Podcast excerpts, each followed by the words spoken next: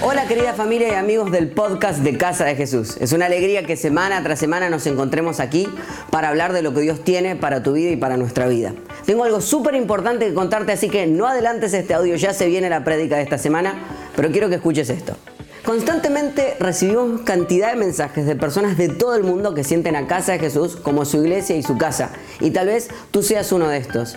Me pregunto si quisieras tomarte este tiempo para pasar de ser un simple consumidor y transformarte en un contribuidor de nuestra casa. Nuestra iglesia tiene la costumbre de comenzar el año estableciendo los sueños que tenemos y desafiándonos a dar aún más de lo requerido. Este año la serie se llama Corremos para ganar y estoy seguro que va a desafiar tu fe. La enseñanza que vas a escuchar ahora mismo tiene que ver con esto. Y quiero preguntarte si quisieras participar de este sueño haciendo una ofrenda única o bien sumándote a nuestro proyecto de más 10 con una membresía de 10 dólares por mes. Te invito a que ya mismo entres a casadejesús.com y hagas clic en el link que dice Corremos para ganar. Casa de Jesús tiene una visión muy grande. Estamos en nuestros mejores tiempos y tú eres parte de esta visión. Tu ciudad necesita cristianos que no jueguen a ser iglesia, sino que sean la iglesia, que den su vida por Cristo, que corran para ganar. Ganar es que el mundo escuche el mensaje de amor y gracia que cambió tu vida. Ganar es que cuando dejes este mundo no te hayas guardado nada. Ganar es ser parte de un equipo que no deja a nadie en el camino. Ganar es dar todo lo que tengo para que otros conozcan el nombre que es por sobre todo nombre, el nombre de Jesús. Este año corremos para ganar. ¿Y tú? ¿Por qué corres? Estamos continuando con esta serie que se llama Quiero vivir. Nos hemos dedicado durante estos dos domingos previos, este domingo y el domingo próximo, a descubrir nuestro propósito. El gran porcentaje de las personas vive pero no sabe cuál es su propósito en esta vida. Y cada uno de nosotros tiene un propósito exclusivo. Dios te creó con un propósito exclusivo para que estés en esta tierra mucho más que para consumir aire. Por eso es precioso lo que estamos viviendo en estos días. La semana pasada les dejé tarea para hacer. ¿Cómo les fue con la tarea? Muy bien. Algunos están diciendo que no se haya acordado. Pero siempre hay un nerd en la sala que dice, profesor, yo tengo la tarea lista. Es importante que usted tome un tiempo de buscar su propósito, de hacer la tarea y el trabajo, de escribirlo. ¿Por qué? Porque el gran porcentaje de la gente quiere saber cuál es su propósito, pero quiere que se lo digan. Dijimos que íbamos a hacer la serie y la gente pensó que iba a aparecer un aura aquí. ¡Ah! Tu propósito es este. Y no pasa. Tu propósito se descubre cuando trabajas en encontrarlo. De hecho, un estudio que realizaron en lo que se llaman blue zones, que son zonas azules, son las zonas más longevas sobre la faz de la Tierra. E evaluaron cuatro de ellas y en los cuatro encontraron nueve características que se, repiten en cada una de ellas y decidieron que estas son las cosas que extienden la vida de las personas. De las nueve le voy a nombrar tres nada más.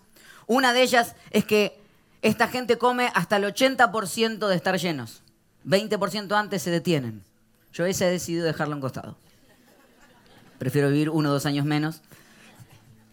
La segunda, y no es un estudio cristiano, es un estudio laico, descubrieron que las personas que asisten cuatro veces al mes a una iglesia de cualquier religión viven entre 4 y 14 años más de vida. Así que algunos de ustedes ya están haciendo cuentas, a ver cómo les fue en este mes. Yo si es por eso voy a vivir eternamente, ¿no? O sea, hijo de pastor. Y lo más interesante, y con lo que sí me quedo, es que dice que las personas que no solamente saben tener un propósito, sino que saben ponerlo en palabras, viven en promedio siete años más que el resto de las personas que tienen alrededor.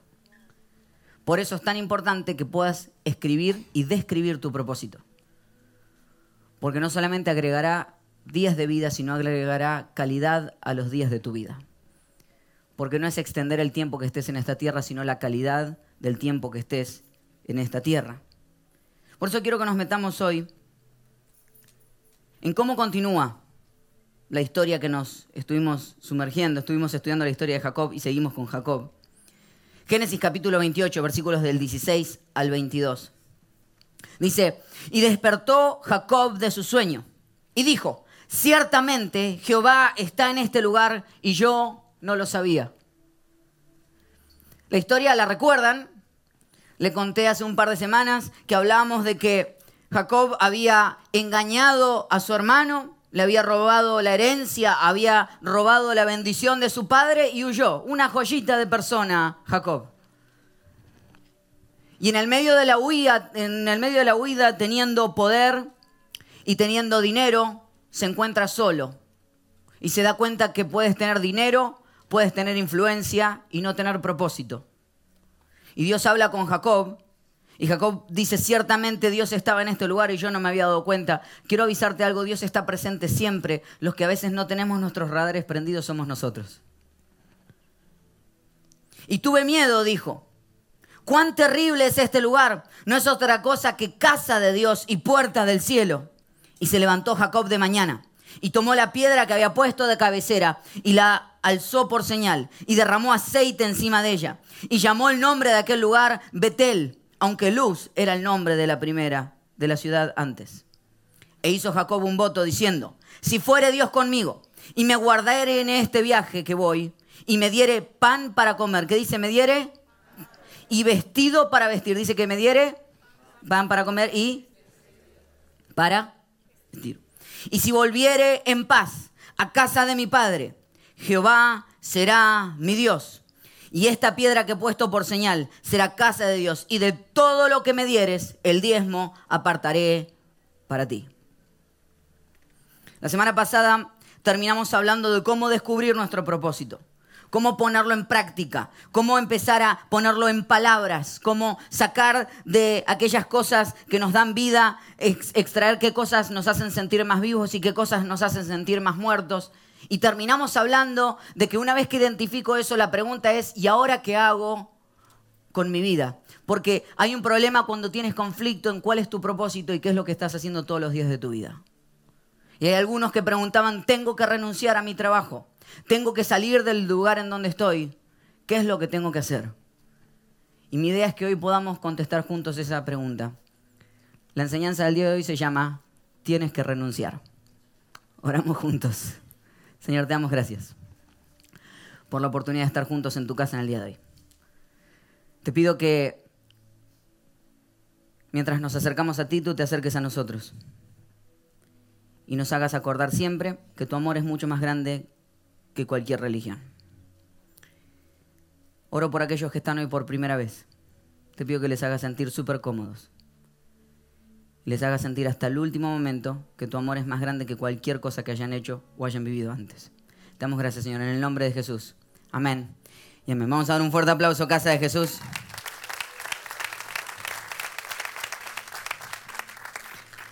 Para ponernos en contexto, bueno, primero me presento, mi nombre es Ezequiel, soy el pastor aquí en Casa de Jesús. Si es tu primera vez con nosotros, es un gusto que hayas decidido pasar este tiempo aquí. Esperamos que hoy sea un día especial, que puedas abrir tus oídos a escuchar algo nuevo. Y yo sé que hay veces que gente dice, bueno, yo vengo aquí y no creo en Dios. Quiero decirte algo, está todo bien. Porque en esta casa no tienes que creer para pertenecer. Puedes pertenecer aquí y no creer lo mismo que nosotros. Ahora, quiero decirte que todos nosotros tenemos una voz interna que nos dice que hay algo más en la vida.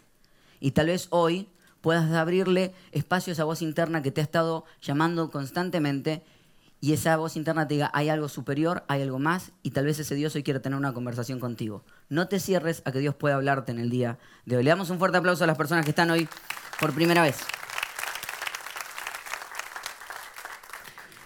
Para volvernos a poner en contexto, ya lo hablábamos. Jacob viene huyendo, viene saliendo de haber estafado a su hermano, de haber estafado a su padre, y tiene un momento donde tiene un encuentro con Dios, tiene un momento donde tiene una reunión con Dios, hablan, y Dios le dice algo súper interesante, le da un propósito, le da una señal mucho más grande, pero hay una frase que me llama la atención, y tiene que ver justamente con el versículo 19, versículo 20, perdón.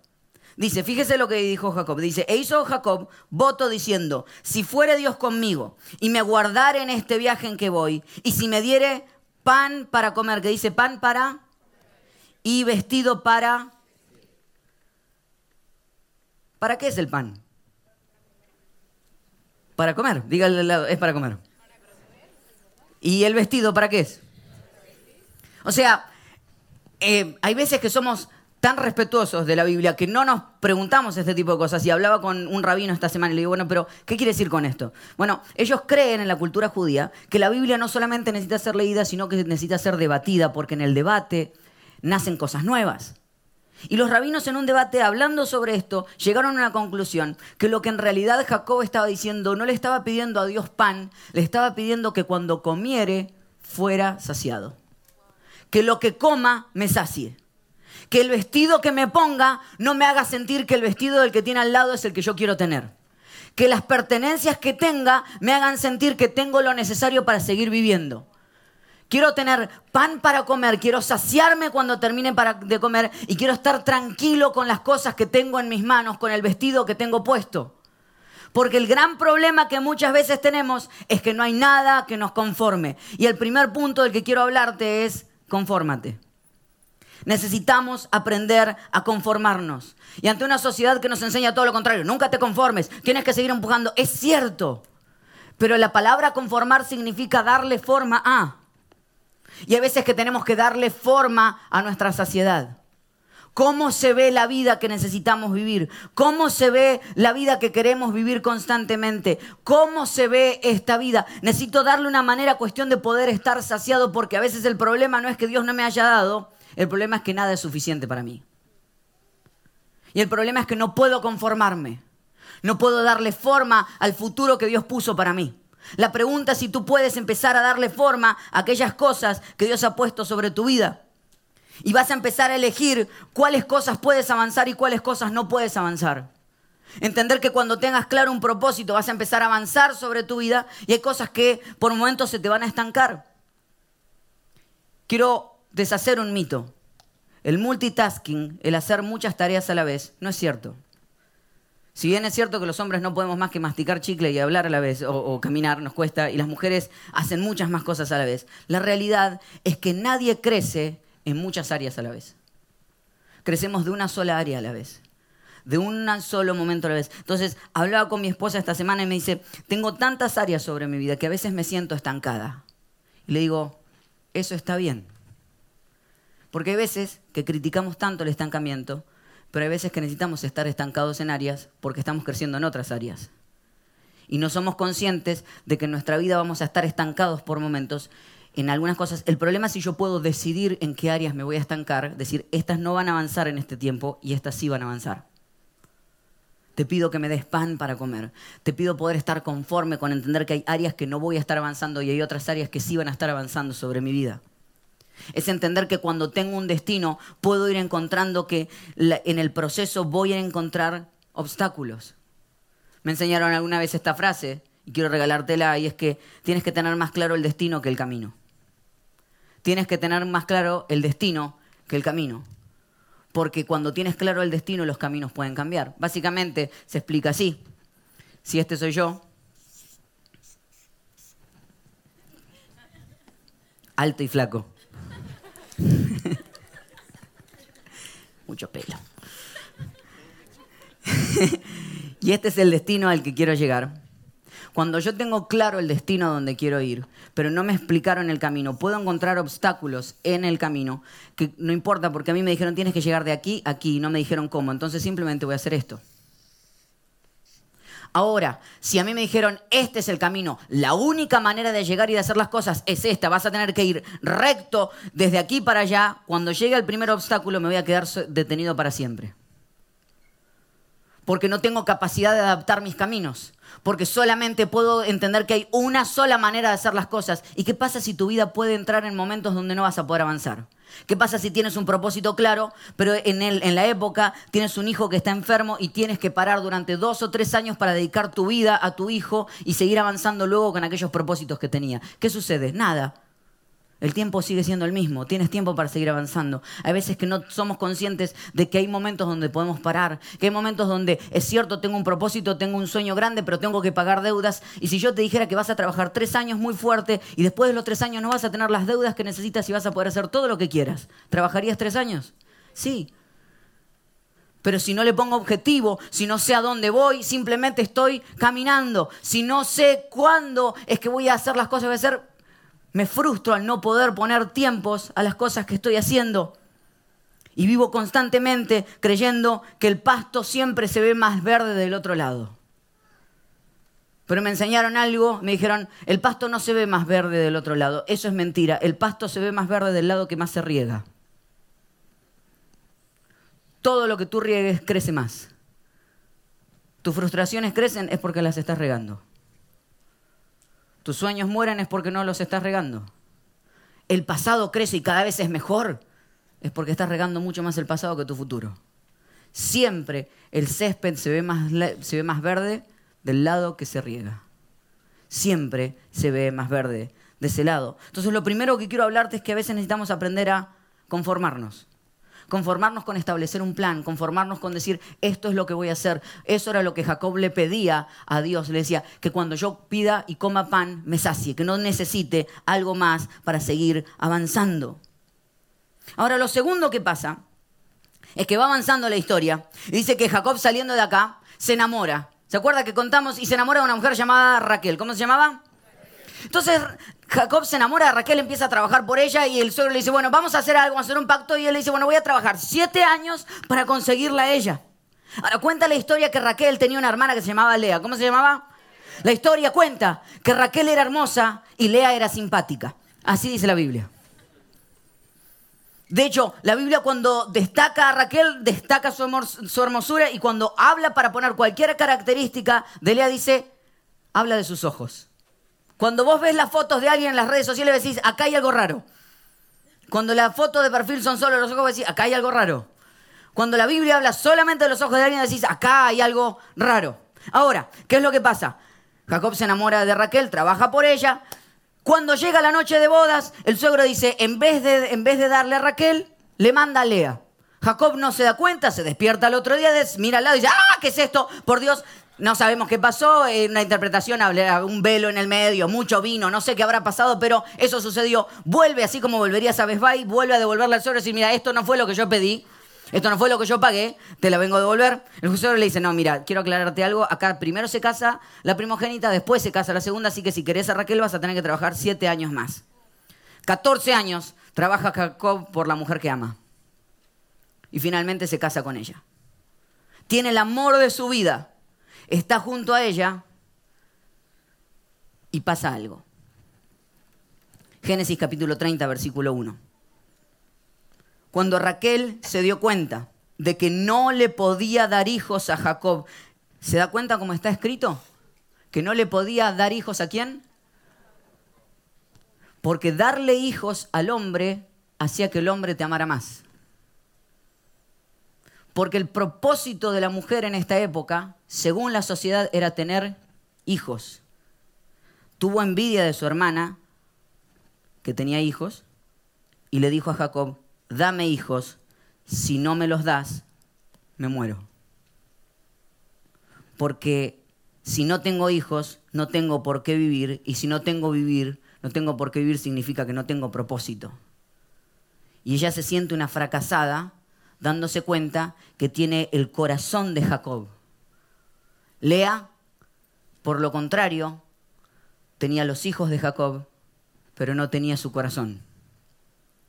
Raquel tenía el corazón de Jacob, pero no tenía sus hijos. ¿No es a veces así la vida? Donde hay cosas que queremos y no tenemos. El problema, y de esto quiero hablarte, es que la Biblia nos empieza a enseñar que Raquel termina siendo una mujer exitosa porque tiene el corazón de Jacob sin haberle dado hijos.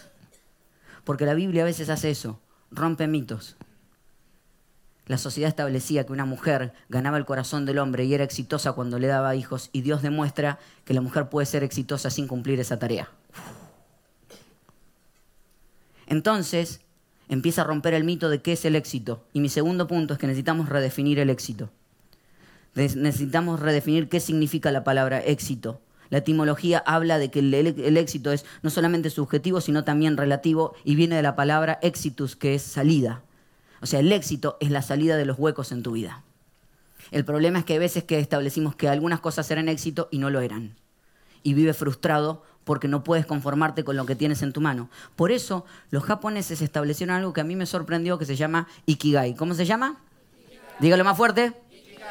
Ellos dicen que Ikigai es la razón por la cual te levantas cada mañana y que establece cuatro círculos que se unen el uno al otro. Y me pareció muy interesante y quise traérselos. Ellos dicen que la unión de lo que amas y en lo que eres bueno es tu pasión. La unión de lo que eres bueno y por lo que te pagan es tu profesión. La unión de lo que por lo que te pagan y lo que este mundo necesita es tu vocación. Y la unión de lo que el mundo necesita y lo que amas es tu misión. Interesante, ¿verdad? Es interesante porque dicen que la unión de las cuatro forma la razón por la cual te levantas cada mañana. Pero, si lo notó y prestó atención, la pasión no da dinero. Y hay veces que no te pagan por aquellas cosas que te apasionan, sí te pagan por tu profesión. Y hay veces que necesitamos entender que para vivir aquellas cosas que amamos, no necesitamos que esas cosas nos den dinero. Y que puedes vivir tu pasión y no por eso eso te tiene que dar dinero. Porque el día que la conectas, tu pasión, a un cheque, empiezas a frustrarte. Y hay mucha gente que no ha vivido cosas en, su vida aquí porque le dijeron, ¿sabes lo que pasa? Es que si vivís de eso o si te apasionas por eso, no vas a ganar un peso. Y tal vez tenían razón. Pero no tiene por qué detenerte eso. Porque si pudieras separar el dinero de lo que te apasiona, podrías empezar a vivir de manera distinta. Podrías darte cuenta que puedes vivir una cosa y la otra a la vez. Porque esto se aloja en lo que generacionalmente ha ido pasando durante los últimos años. Nos enseñaron la época de la posguerra, nuestros tatarabuelos y abuelos son gente que viene de la posguerra, gente que se acostumbró a que lo bueno dura poco y que hay que estirarlo y que no se puede soñar. Era gente que se conformaba con tener un trabajo y generar comida para sus hijos y sus nietos. Por eso es que cuando te sientas a comer gente como ellos, como por ejemplo mi papá, él le va a poner agua a la 7-Up porque le acostumbraron en la familia que la 7-Up era cara y como duraba poco había que estirarla con agua. Y hasta el día de hoy sigue viviendo así. Pero de allí en adelante esa generación empezó a formar a sus hijos, a los mileniales, de los cuales yo entro ahí, pero... Ahí. A los mileniales y nos empezaron a hacer creer de que la vida vale la pena tratar con los sueños, Ahí nació la generación de Disney y nos hicieron entender de que podíamos soñar porque nuestra generación no tenía los problemas de la posguerra y nos empezaron a decir puedes soñar, puedes hacer las cosas y no hay problema, no tienes que ganar dinero por aquellas cosas que sueñas y por eso muchos de nosotros no nos vamos nunca de la casa de papá y mamá porque no ganamos nunca un peso y porque no estamos dispuestos a llevar el esfuerzo de aquellas cosas que tienen que ver con la generación de las cosas que tenemos que vivir. Pero el gran problema de lo que nos hicieron es que no nos hicieron entender de que es cierto, el día que trabajas de lo que amas no trabajarás nunca más, pero no todo el mundo puede trabajar de aquellas cosas que ama y de hecho algunos no tienen que trabajar de aquellas cosas de lo que aman. Porque tal vez el día que haya detrás de lo que amas un cheque, empezarás a detestarlo. Porque así le pasa al artista, que escribe canciones porque amaba su música y amaba que la gente amara su música, lo contratan y ahora tiene que escribir 10, 15, 20 canciones y está aburrido y lo que alguna vez amó ahora lo detesta porque tiene que ver con la obligación de hacerlo. Y tal vez aquellas cosas que más ames no necesitan un público, necesitas entender que son para ti. Necesitas entender que el éxito no es lo que alguna vez pensaste y puedas soltar el resultado. Por eso, así alguna vez, hablando con, eh, hablando con una chica, no hay manera de explicar esto y que suene bien, lo intenté en el primer servicio, era una conductora de Uber. Entonces le pregunto, ¿cuál es tu propósito? Porque yo soy así, me gusta empujar a la gente. Y me dice, mi pasión en la vida es escribir poesía. Le digo, ¿qué haces conduciendo Uber? Me dice, lo que pasa es que la poesía no me da plata. Dice, y Uber no me drena, pero me da tiempo suficiente para ganar el dinero y después dedicarme a lo que me apasiona. Hay algunos que simplemente necesitamos vivir así, soltando. Porque hasta la última vez que revisé, el día tiene 24 horas. ¿Sigue teniendo 24 todavía? Sí. Y en general dicen que tenemos que dormir durante 8 horas. ¿Cuántos aquí duermen 8 horas? Levánteme la mano, por favor. Uno, dos, tres, cuatro. Ah, allá arriba. ¿Más o menos? Ok. ¿Cuántos duran menos que ocho horas? Levántenme la mano, por favor. ¿Cuántos duermen más que ocho horas? Por favor, levántenme la mano. Benditos sean. Mucho adolescente diciendo, ¡ya! Ya se te va a acabar. Ahora, la realidad es esto. La última que vamos a poner un estándar, vamos a decir que durmieras las ocho horas que tenés que dormir. Que duermas ocho horas.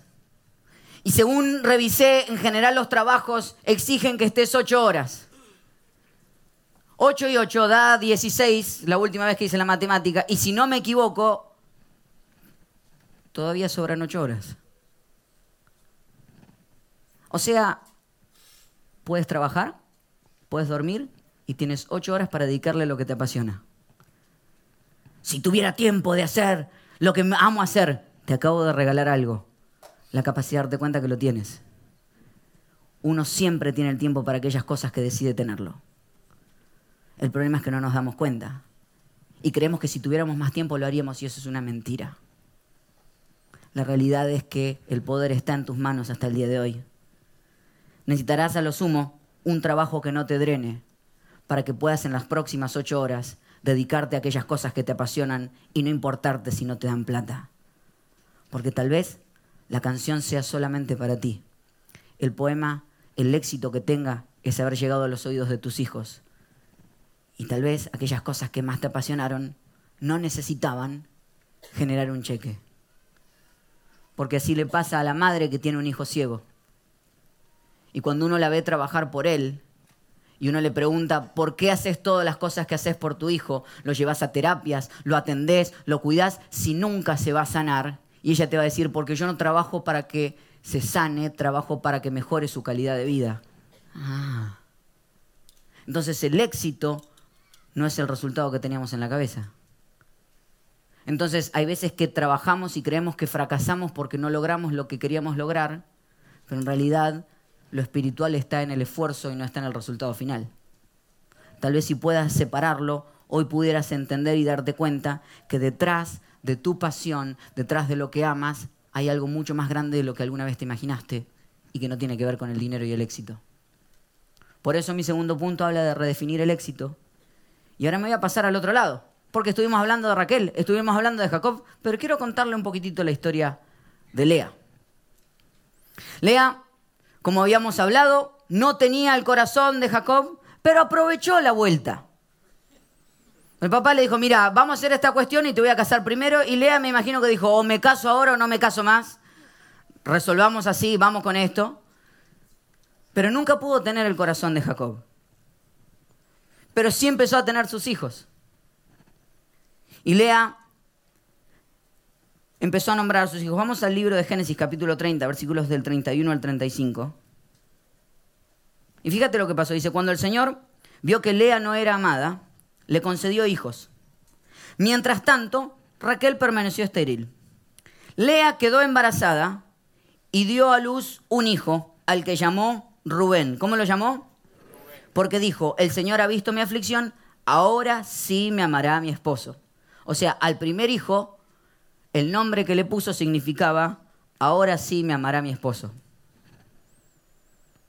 Lea volvió a quedar embarazada y dio luz a otro hijo, al que llamó Simeón, porque dijo, llegó a oídos del Señor que no soy amada y por eso también me dio a este hijo. Al segundo hijo, el nombre que Lea le puso es, Dios sabe que nadie me quiere.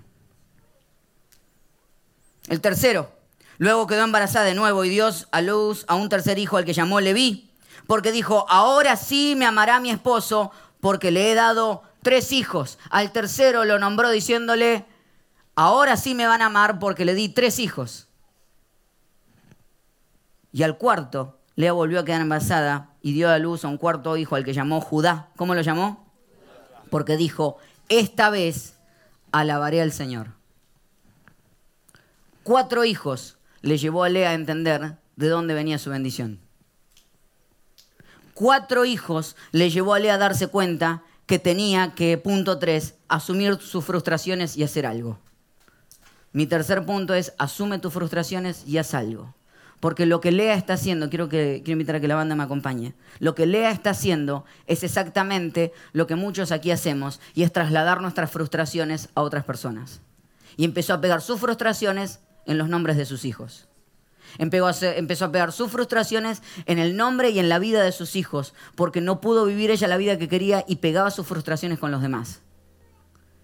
Y a veces así hacemos. Culpamos a todo alrededor de la vida que no tenemos. Y decimos, no, no, yo no tengo la vida y estoy frustrado porque él, porque ella, porque mis hijos, porque mis amigos, porque mi esposo, porque la vida, porque las cosas. Y culpo todo por afuera y no me hago responsable de nada. Y nos encanta hablar cuando decimos, sí, porque Chávez siempre decía que el país estaba mal por culpa de Estados Unidos. Y decimos, él no supo asumir sus errores. Y cuando nosotros nos transformamos en Chávez también, y culpamos siempre a lo externo errores que son internos, y no asumimos nosotros nuestras propias frustraciones y no asumimos que tenemos que hacer algo con nuestras frustraciones. Cuando Lea dijo, basta, esto es lo que me tocó vivir, esto no tengo otra cosa, y empezó a alabar a Dios, las cosas cambiaron. Cuando Lea dijo, basta con estas frustraciones e hizo algo al respecto y empezó a cambiar su perspectiva, empezó a vivir de manera distinta. Y quiero contarte un secreto.